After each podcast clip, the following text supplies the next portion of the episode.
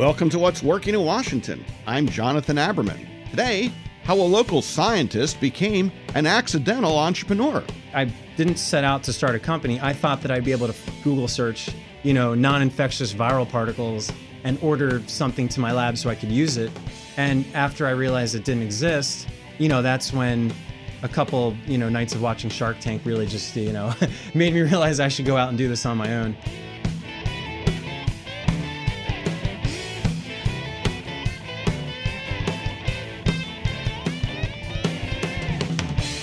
As I go around the region, one thing that strikes me is how few people know what a dynamic place this is to start a life science business. A lot of the things that we are now taking for granted from the standpoint of healthcare and life extension are happening and were developed right here in our region. Indicative of that is our next guest, David Cetlin. He is the founder of MockV Solutions, a startup that's doing it the old fashioned way, growing through revenue. I love stories like that, and I'm happy to have you here to share it. David, welcome to the show. Thank you very much. I'm proud to be here. Well, your local boy made good, and uh, yes. we love stories like that. Very true. So I grew up in uh, Montgomery County, uh, went to school, um, Cabin John uh, Middle School, then uh, Churchill High School, went to University of Maryland, got a master's degree at Hopkins in Shady Grove, uh, worked for a biotech called Human Genome Sciences right up in the Gaithersburg area. And it's, like you said, it's a great place to start up a biotech. Um, and you know, it's funny because when you're in the biotech community, it's it's self-evident. There's there's a bunch of big firms, there's a bunch of little firms, but I guess for for the everyday uh, commuter around here, it's not as clear. The federal government really has a shadow over some of the the uh, lesser industries like the biotech industry. So um, it's a, it's a it's a bit of a powerhouse. I mean, we draw resources from the universities, the federal agencies like the NIH. Um, a lot of tech transfer out of those types of labs that spin into these companies. And, you know, like uh, MedImmune to name one, um, GlaxoSmithKline. Um, but there's also a lot of startup too. N- not so much the scale of like a San Francisco, but I think that's the goal of some people in this region to sort of bring up the area to to be like a major cluster. Which you know, when we look at the national economy, San Diego, San Francisco, Bay Area, and San Diego, and up New Jersey, Princeton. These are the other parts of the country where biotechnology is as important and maybe more important than software or other technology areas. When you say biotechnology, David, what do you what do you mean by that? Oh, it's a good question. So um, a lot of people don't don't clearly distinguish between uh, pharmaceutical companies like like a Johnson and Johnson and a biotech company like a Genentech. And the major difference is a biotech company utilizes um, cells, cells to produce uh, the therapeutic. So, um, if anyone's seen Jurassic Park, remember that whole uh, cartoon where they take you through the cloning process, and um, they're expressing these these uh, these genes. They've engineered these cells to to express these genes synthetically, and that's what a biotech company does. It, it harnesses the power of cloning to express a therapeutic from a live cell. And a pharmaceutical company, uh, for the most part, just synthesizes chemicals that have a therapeutic value.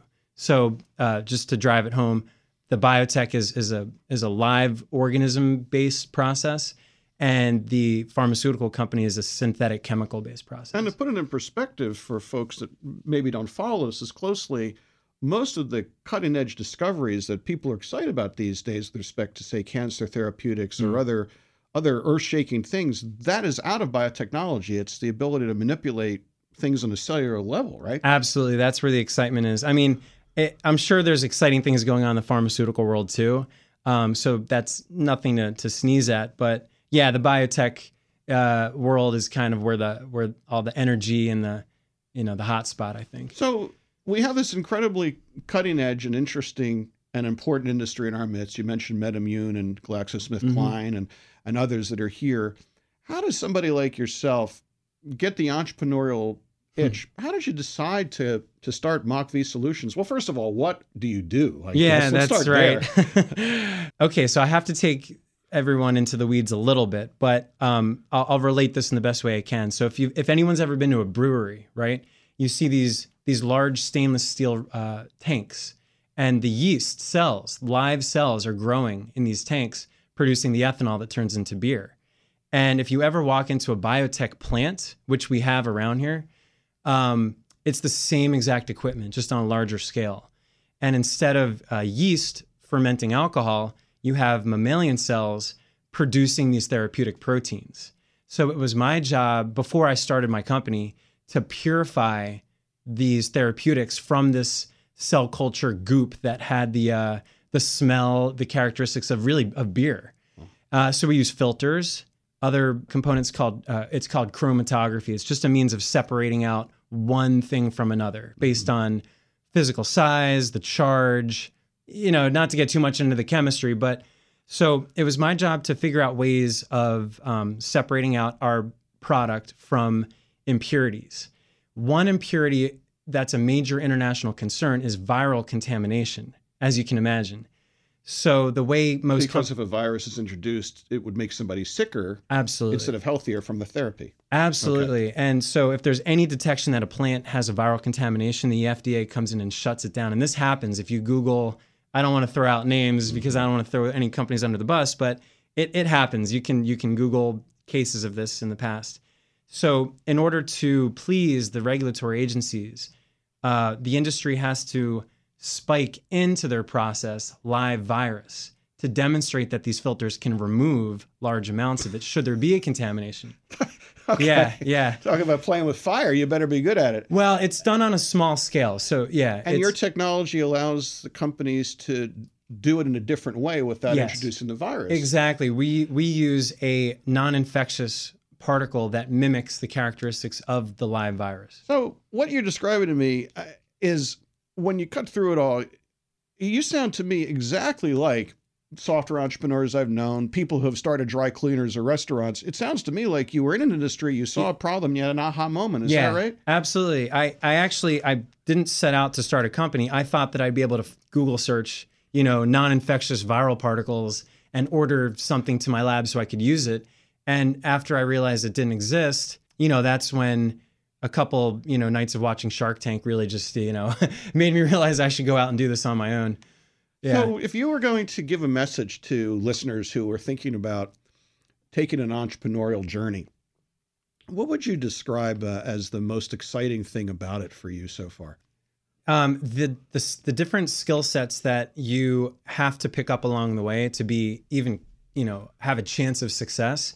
The you know like I was I had one skill set and that was you know in the lab uh, doing purification, and I had to pick up um, just from the sheer necessity, I had to pick up accounting, uh, marketing, sales, production, all these skills that I can apply to my next phase in life. If whether this succeeds or not, who knows? But mm-hmm. I, I think in the end, I'll have developed other skill sets that could be applied.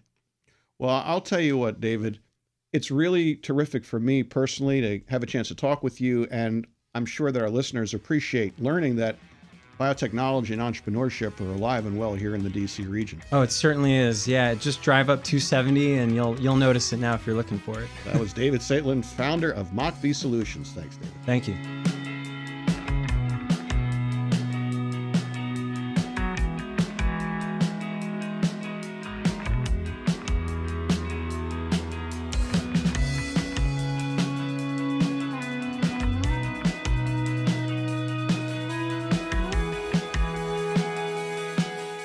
Thanks for listening to What's Working in Washington.